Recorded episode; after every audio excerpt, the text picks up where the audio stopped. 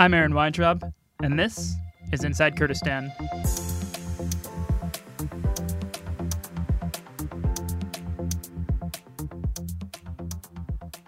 There exists in Kurdistan one of the most stark generational divides that I've ever seen, and I'm not Kurdish myself, so it's difficult for me to speculate deeply on all of the intricacies of this divide, but I, I would sum it up like this. I think for generations, most of Kurdistan, most Kurds, have defined success as survival. And while, of course, there are still existential threats here, that goal of merely surviving has faded somewhat and has been replaced with a much more complicated question of how to thrive in Kurdistan. And with this comes questions of employment and education and corruption, environment, and a myriad of other issues that have deeply overwhelmed youth here and, quite frankly, everywhere around the world. And the results here are very clear. There's apathy, uh, a cynicism here that has permeated the next generation and has somewhat fed to a feeling of wanting to leave Kurdistan and Iraq. Abdulsalam Medeni is a specialist in youth empowerment, and he's made it his mission to try and provide a road to success for youth in Kurdistan and Iraq, which he sees as necessary for the survival of the society here. And he's not wrong. He's an extremely charismatic advocate, and his organization, the Rwanga Foundation, focuses on entrepreneurship and volunteerism, um, environmental advocacy, uh, education, of course, all deeply necessary factors for the success of the next generation of Kurdistan. But rather than have a discussion about his resume and Rwanga's programs, I wanted to focus on the deeper issues of social divides in Kurdistan uh, divides between age groups, uh, economic divide, and social mobility, of course. And we focused on the question of how much is it the older generation's responsibility to guide youth to becoming empowered versus the youth's responsibility to empowering themselves. And we didn't agree on everything. I think we have some fundamental philosophical differences on some things. Uh, and we navigated those differences while talking about the problems that Kurdistan is facing today. I found him to be an excellent speaker on behalf of this issue. And if you're a young person who feels angry about how things are here or angry about the problems you have to face versus the generations before, this is very much the interview for you. So, with that, here's what we talked about.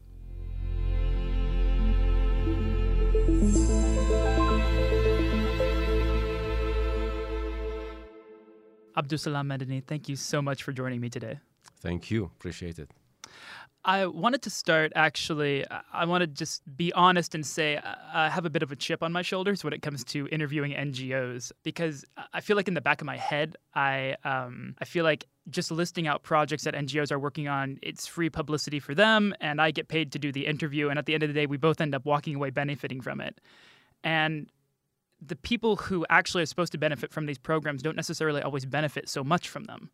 And that's not necessarily because the programs themselves aren't effective. Uh, they usually are. But the problem is there's they're just no match for the greater problems in the society that these people exist in, the youth, specifically for Rwanga exist in. And so I think I just want to start this out by asking what is the need or what is the issue, rather, in Kurdistan that a non-governmental organization has to step in and help these youth. Can you can you point to the problems that you see here? Uh, okay, Th- thank you very much for the interview. Wish you all the best in your uh, mission. And uh, I hear what you said, and kind of agree also. And this is one of the things that also is a challenge for me. And sometimes uh, I also ask myself, what we do does it really matter? Is it going to do dramatic strategic changes? Sometimes I have an answer to myself that yes, we are doing. And sometimes I say, but isn't democracy about taking actions and we need to participate? And uh, so what we do is what we can do, and there are other uh, actors on, on the stadium, on the platform. So each one will try to bring what they are good at and and the other part of the answer, there are different answers. One of those, when I see, hear, meet, receive some messages on Facebook, uh, WhatsApp, face to face, from some young people, specifically and others, they would say, "Oh, we saw you on TV the other day. You've been doing this. I was inspired by that line. That's or on that project when we participated. I have no faith." even in myself. But after participating, now I have faith. I believe in myself. Or somebody would come to a job fair and he's like, well, when I came, I was uh, like, oh, let us do a tour and have some snacks and see some people. I was not thinking that I will have a job.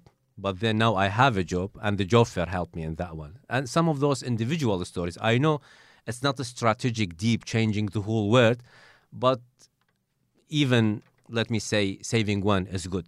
True, the other part would say, with all the operation that you do, with all the money that you are spending, is one would be sufficient? Answer is no. But like I said, it's a couple of answers that come to me. So if I would say why this is happening, if I, um, and by the way, interrupt me at any time that I want to interrupt. It's no, no, it's okay. You're our guest. So thank you. So for me, for stable countries, usually those different stakeholders that are participating in giving hope or doing some operations, work, etc., doing their giving a meaning to their life, if I may say, doing their mission, it could be sufficient. Each, each group of people, there are some people who are supporting them in different ways. But in countries like us, we need to be more strategic. And this is what we are lacking. We don't have it. More complicated, we are in a transition democracy period. And a country that is renter country, until now, the mentality and most of our operation and actions are building on this. The government is the father, the mother, the parents of all the nation, which is not supposed to be, but this is the this is the notion of it. This is how they operate. This those are the expectations of the people. And 95% is coming from the oil, mm-hmm. which is for the public, yes, but honestly, it's not. It's within the hand of the government. So they spend there. So they are the sugar daddy. So all other factors, in fact, we do small stuff comparing.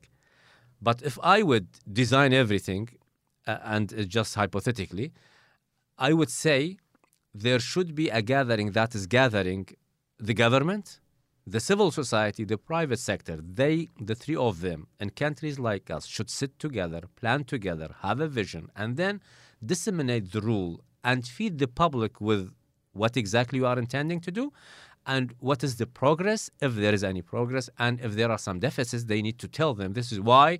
And then, because change, development is not a Exactly. Uh, it, it, will need time, definitely. Yeah. And I will say, actually, that's a struggle for even, you know, quote unquote, developed countries to be able to merge those sectors together. And uh, like you said, this is a developing democracy. And uh, because of that, there's so many differences between the problems of the last generation and the problems of this generation. So yes. there's that divide as well. Uh, so uh, you're an expert on youth empowerment. What do you feel the attitude of the youth of Kurdistan is about the future here? Uh, let me add this, and you said it's a challenge for, for the developed countries. True, uh, for us, I think it's easier because we are talking about 6 million, by the way. It's not that, that a huge number. We are talking about four governorates. I know there are challenges, but at least we didn't try to gather all those. We're talking about maximum, all the registered NGOs are around 5,000. So the active ones could be around 100. Despite of, it's uh, at least to have that will to have that strategic vision for it. Talking about the youth, and like you said, and you put it in a very uh, correct way, and the the the people who are leading now are not aware that things got changed. Kurdistan entered this new era of it since the beginning of the 90s, 90s. So it's not a justification for the, the leaders now to say, well, we suffered a lot to get to here. You need to understand your new generation. The person who, who born in 1991, 92, now they are 30 years old. So they have families, kids, etc.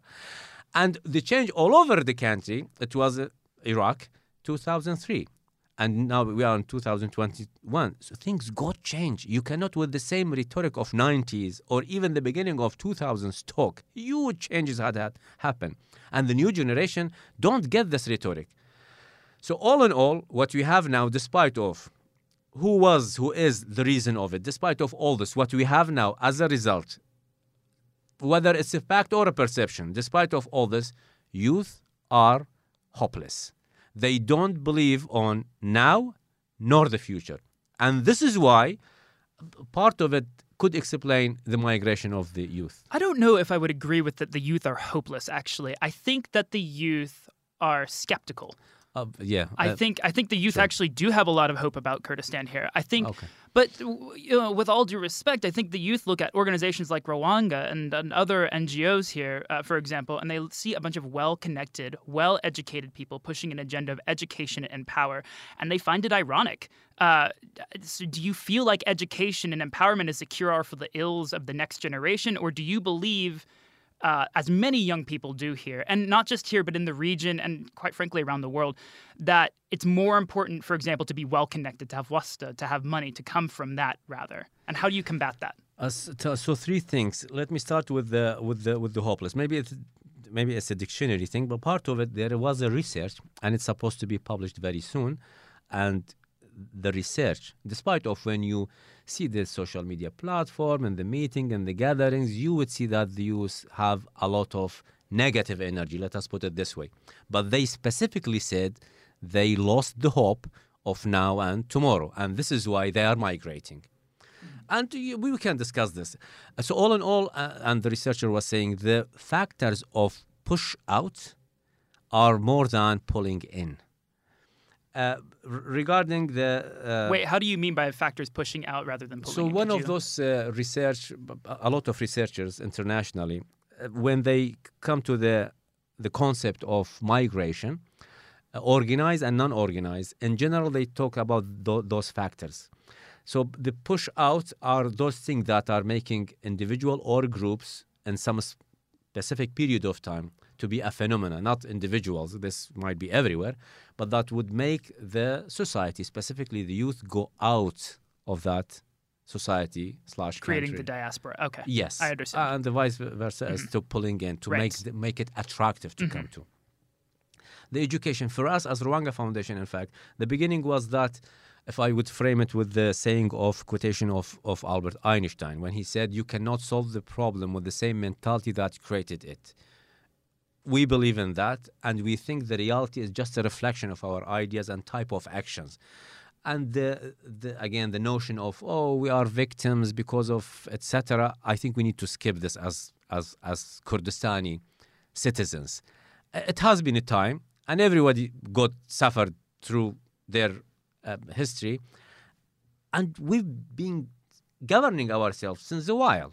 So living with the mentality of we are victims it's a it's a bad rhetoric for now so the reality is, is a reflection of our actions. If we need to change reality, we need to change our thinking. So education is the entry point.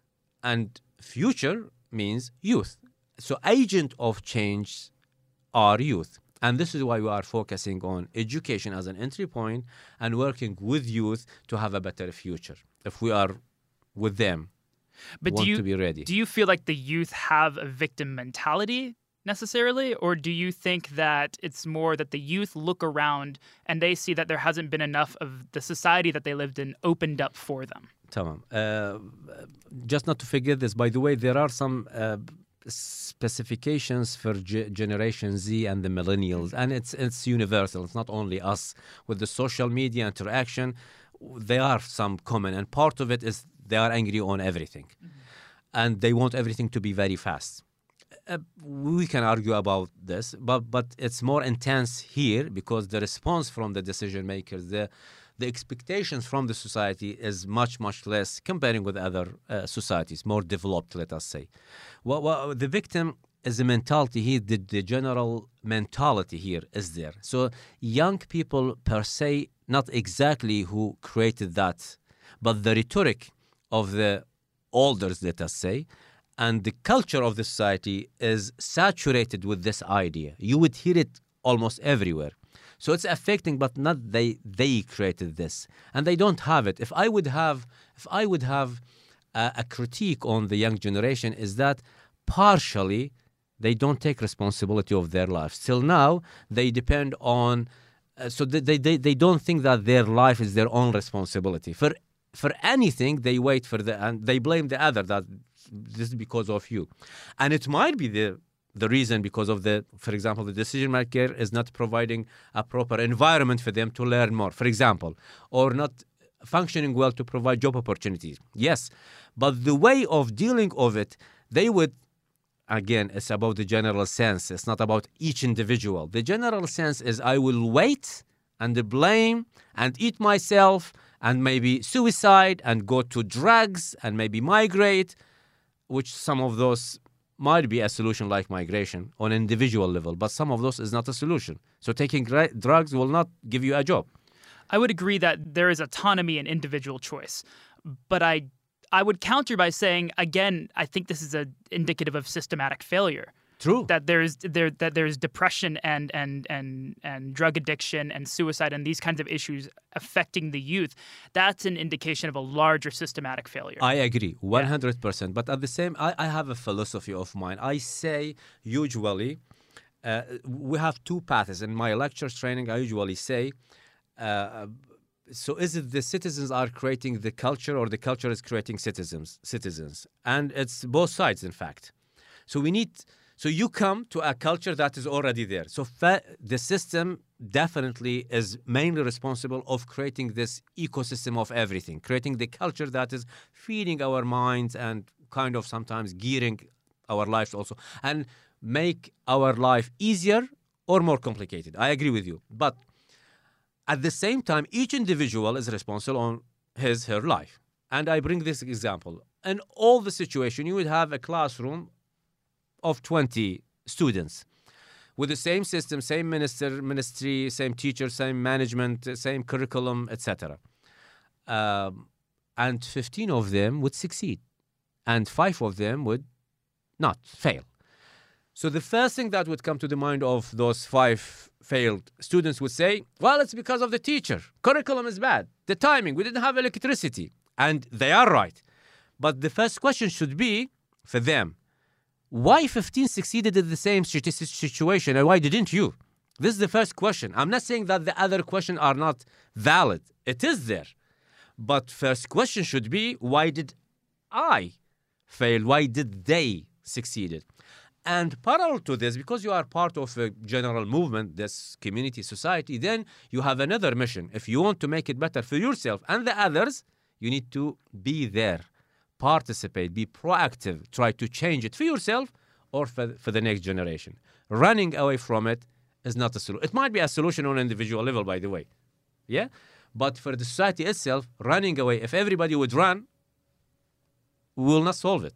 So, is there, do you believe that there's some sort of messaging that is causing the youth to think this way from the older generation? Uh, because I don't think that's an idea that just sprouts in your head independently. I think that the idea of of apathy and cynicism those are that's learned behavior. I, I agree, but at the same time, where is the self and individual awareness? I agree with you. It is affecting, and this is why it's two-way communication. I totally agree, and this is the responsibility of the families, the schools, the media, the social media, the leaders, the elites. I totally agree. Those are creating the general mentality, like Carl Jung is is referring to. I agree, and and it's a huge responsibility, ethically specifically. But at the same time, in this situation, we are so. For example, you live in LA, let us say and which every day you would hear there are a lot of crimes, drug dealers, etc. And this is the reality that they have with this shitty politics that they have, maybe somehow. So you cannot, and you would do. I would, I would be living in LA, and I will cr- uh, commit a, a crime, and then I will go to the court, and I was like, it's not my fault. My father didn't teach me well. The school was like that. And in each day I was hearing to those kind of news. So you cannot judge me, judge the society. And the judge wouldn't go, oh, you are right. Bring your father. I need to put him in jail. No. But there is societal factors in court judgment. Uh, so, Yeah. but I, I agree. But uh, imagine you. So I am a person. You are the judge, and I'm a person, a young person living in LA, and I killed someone, and I came to you. What would you tell me? Are you going to set me free because I was living in a family that they are criminals? Well, are you in a neighborhood where self-defense is a factor? No, no, it's what. No, I, I, I participated to be part of that group, and I committed. I killed someone. Well, uh, so you joined a gang, is what you're saying. Pardon? You, so you, sorry. So what you're saying is you joined a gang. You joined. Uh, yeah, I okay. joined the, uh, the Why a do, gang. well, why does someone join a gang? I, so again, you are taking me to that part of the society is responsible. I agree with you, mm-hmm. Th- but you cannot say it is the fault, and this is the victim mentality again. Mm-hmm. You because where is the individual awareness? Where is the individual responsibility? At the same time, you cannot say, and this is universal. You can see it in stories, in the movies, in our lives. Not because everybody in the politics is as corrupted, when you go there, you would say, but this is a trend. I need to be corrupted. And it's shame for me not to be corrupted because I'm a politician. I remember a saying from Malik Hussein. He was saying, politics is very dirty till an extent that clean people should participate. I agree with that actually. Right. Yeah. So, so you need to go there and draw a new model to tell the people you can be a politician and an honest one. You can live in situation, but you have you have you, you- have a responsibility about your life. Again, am I saying that the other side is not taking any responsibility because it's an individual choice? Individual choice definitely is there. But at the same time, the elites are taking responsibility. And if you will give it another religious part of it, and 90 something percent of our society, Kurdistan society, for example, or Iraqi society, re- and in each society, religion is a huge drive, or even from an ethical perspective, you would say. They would say it's your responsibility as parents to raise them. Otherwise, any good deed they do, you will get a positive feedback on it, or the karma thing. And it come back to you. Or teachers or even the media it will come back to you somehow. Bad bad good good. There is this ethical responsibility. But at the same time like i said there is the other part of my responsibility. It's my life. So my my So how do you Me- implement that messaging? yeah, uh, this how this how I say it. Usually, I say when I meet youth, I talk about them because there might be a university that can affect on the whole society. They need a plan, etc. Or one individual could affect, could send some messages. So imagine if you are not here. Now you are affecting on the dynamics, on a butterfly effect, if you will.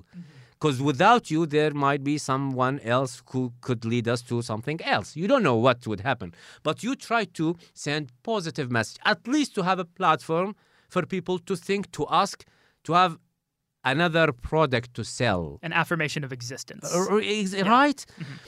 Uh, so each one is affecting on the other one. But at the end, we so I say we have two messages. One, if you are youth, I will talk about you, how would make you survive. And we have a nice saying in, in, in the Badini dialect in Kurdish. They say, "Rashu b'dasithu agar the aftabat." So when there is a flood, so the, the call is for a person who called Rashid. They call him Rashu. They are telling him, "You need to swim by your own hands, otherwise the flood will take you." So I tell them, you need to do something for yourself. It's your life, your responsibility. Don't hang yourself on the altar of others' failures. Mm-hmm. It's your responsibility. At the same time, when I meet decision makers, I tell them, guys, you are responsible of their lives. You need to do better. But what's happening, some of the people would go to the politician and were like, it's not your fault. The people are ignorant. They don't do good thing. Environment, it's not your fault. The- this- the- as well as the opposite. Exactly. You need to change this. Mm-hmm. When you talk with decision makers, you need to focus on their responsibility. When you talk to the citizen, you need to talk about their responsibility. What is happening? They meet the citizen and they're like, You are victims. It's not your fault. You have uh, corrupted politicians. And we have corrupted politicians. But what what added value I added to talk as normal citizen to tell them anything you face, it's not your fault.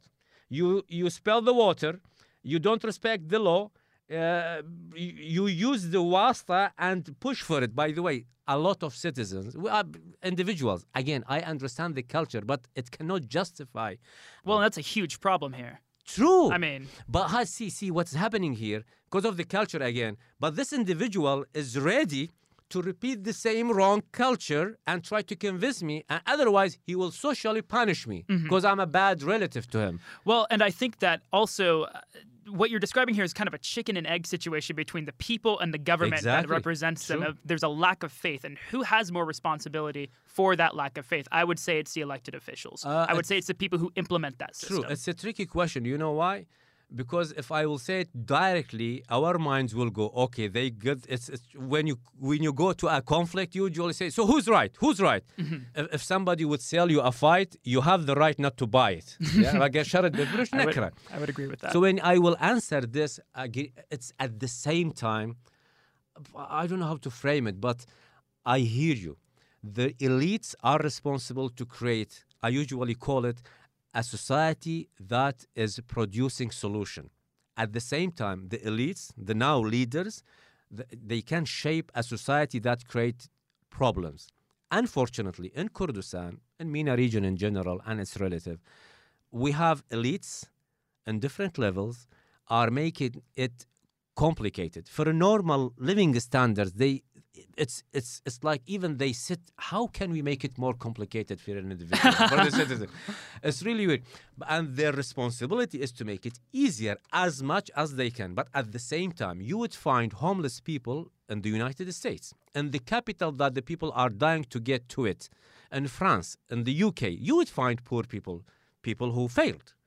So they have a society that is haven for us right I wouldn't call those places havens but, but- necessarily. but at least this is the perception of our people. People are like, I'm ready to sacrifice everything just to go there. And they would go there and we say it's not that easy, what I, what I was thinking. So what I'm trying to say is you take, a person would take his, her failure and success with themselves, with the skills, attitude that they have. Again, am I saying that it's, it's all, each individual is a separate island? Definitely no. It's a responsibility, huge responsibility. And it's a sin for the elites that are not trying to give hope to their nation. It's shame on them if they will not try to create a society that make the people living of people easier. And I think also, and I'd actually like to pivot a little bit and talk about sort of your own background and your own upbringing, because I think, again, the issue with the elites in the society is that they don't have the same problems that the youth have. There's, they talk past each other a lot of the time. And I'm curious what kind of issues you grew up with that don't exist anymore or have shifted and changed. Uh, so my age and the, the youth. Your age. Your Oh, age. yeah? not as you're not your age. I mean, if you want to give me your age, that's fine. But I'm curious about your own upbringing. So one, one of the things, for example, uh, there wa- it was not that easy to have a communication with decision makers. There were no enough platforms to talk. The choices were much much less. Uh, less. The the the openness to the internal and external society. Uh, I born in 1968 December. I'll do the math later. Okay, so 53 years. the first time that I had the passport and have the privilege to to to travel abroad was 2004, Jordan. First training for my for me. So imagine. So a person lived all this life. We did not have the right to go out. Now it's it's different. The the public schools, universities, it's the, it's uh, the level of changes and even skill wise that the opportunity for a person to learn english any other skill it's getting changing a lot of those things got changed and the opportunities till an extent maybe it's it's it's over choice and this also may be one of the reasons of not being happy all in all all in all what we try to understand i think uh, uh, democracy is about giving the will of the people to shape their own life on different levels. So at least now we have the room of maneuver, try to do something. For dictatorship, it was, and this why in some of my trainings, especially in the Arab Spring in different countries, uh, I was starting with, because I was training on leadership. I was starting with this question Which one is easier for a citizen to live in a dictator society or a democratic ones? So sometimes the people were getting it in a mistaken way. Uh, so do you like dictatorship or democracy? And I was like, no, which one is easier? All in all, it, it, there might be a lot of discussion, but all in all, it, it might be easier for a person to guide me in some levels. Ah, خلاص يعني. He will order and I will implement. There are their challenges, definitely. But the more challenge in the democratic society is not that easy. Solutions will not come from sky you need to be proactive, go there, participate, raise your voice, and there will be suffering for it. And learn to be a society that thrives in complication. Exactly, because it's it's about all those talks, and it's very easy for me. For example, if I will be your manager, I will decide and you will listen. I know there might be some minds, but we will get very fast to decisions. I will say you implement, but with democracy, I need to ask your opinion, and you will give me, and it will take hours to decide, and maybe it, we will not get to that result. It mm-hmm. will take time, energy, mood, mentality, stress, etc. But the process worth it, in fact. And this is what we need to get for our young generation. They need to be there and be ready to it.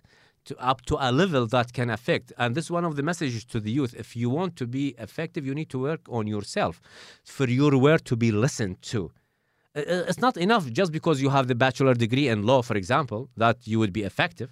That was the previous era, in a, in a, in a dictatorship government, let us say. But now it's an open market. You are an international citizen. Just having a bachelor degree, a certificate with no strong skills, let us say, will not take you anywhere, let us say, somehow, relatively. But you need to be strong enough to have more weight that when you talk, people would know, oh, we need to listen to him. Otherwise, there might be other complications. So let me pivot real quick to Rwanga as an organization. And so we've talked so much about communicating to youth responsibility. What kind of programs do you have that encourage that and, and use that messaging? So one of those is to focus on the skills. We have three main strategies. One of them is to provide direct services, which is the less, but sometimes it's needed in different uh, fields. And we mainly focus on capacity building because about the 21st century skills, how to be international citizens, to be ready there in- internally and locally and internationally, and then designing policies. And we have not that much, but also enter that field to design some policies because it will. Uh, it's not, uh, as the saying was saying, uh, it's it's better better than feed the fish, teach them how to fish. So designing the policies is beyond this also that you- create again a society at least on a legal uh, basement, let us say, in in order not to repeat the same problems. Uh, lately, we try to bridge between decision makers and children. We have a pro new initiative we call it Message from Children. So annually, and from an entry point of drawing. So the children of the primary school, they will under one theme send a message, and we through drawing, and we will hang it in a wall in the parliament. And for the first year, which will be uh, this year, and tomorrow is the event, it's about uh, loving your country. So in each year we will have a theme, and they will draw, and uh, we will have 50 best from all schools, primary schools, and we'll hang it there. At least it will be there for the decision how how they would see it. So maybe one day we will ask them, how do you see the politicians in Kurdistan? And we will see what type of pictures would come. Yeah, exactly. Uh, we have the job fair to bridge between uh, decision, uh, sorry, the job seekers and job uh, providers to create the, the culture of uh, of volunteerism. We have the youth volunteer initiative. Uh, it's a call for youth if they wanted to increase their victory record. And we have a lot of those youth. Yes, we talked about the general sense that they want to leave, etc., and uh, hopelessness. But there are others also, in fact, and we want those stories to be there to shed the light on them and say, in the same situation, we have people who still have the faith, try to do something, but they need support. Ask not what your Kurdistan can do for you, ask what you can do for your Kurdistan. True, very true. Which is a quote that I've always hated. Uh, I think it started from the United. Yeah, it's from uh, JFK. right. Yeah, yeah, yeah. Well, Kak Abdulsalam, thank you so Oh, much. thank you. I really appreciate it. Thanks for you. Appreciate it. Thank you.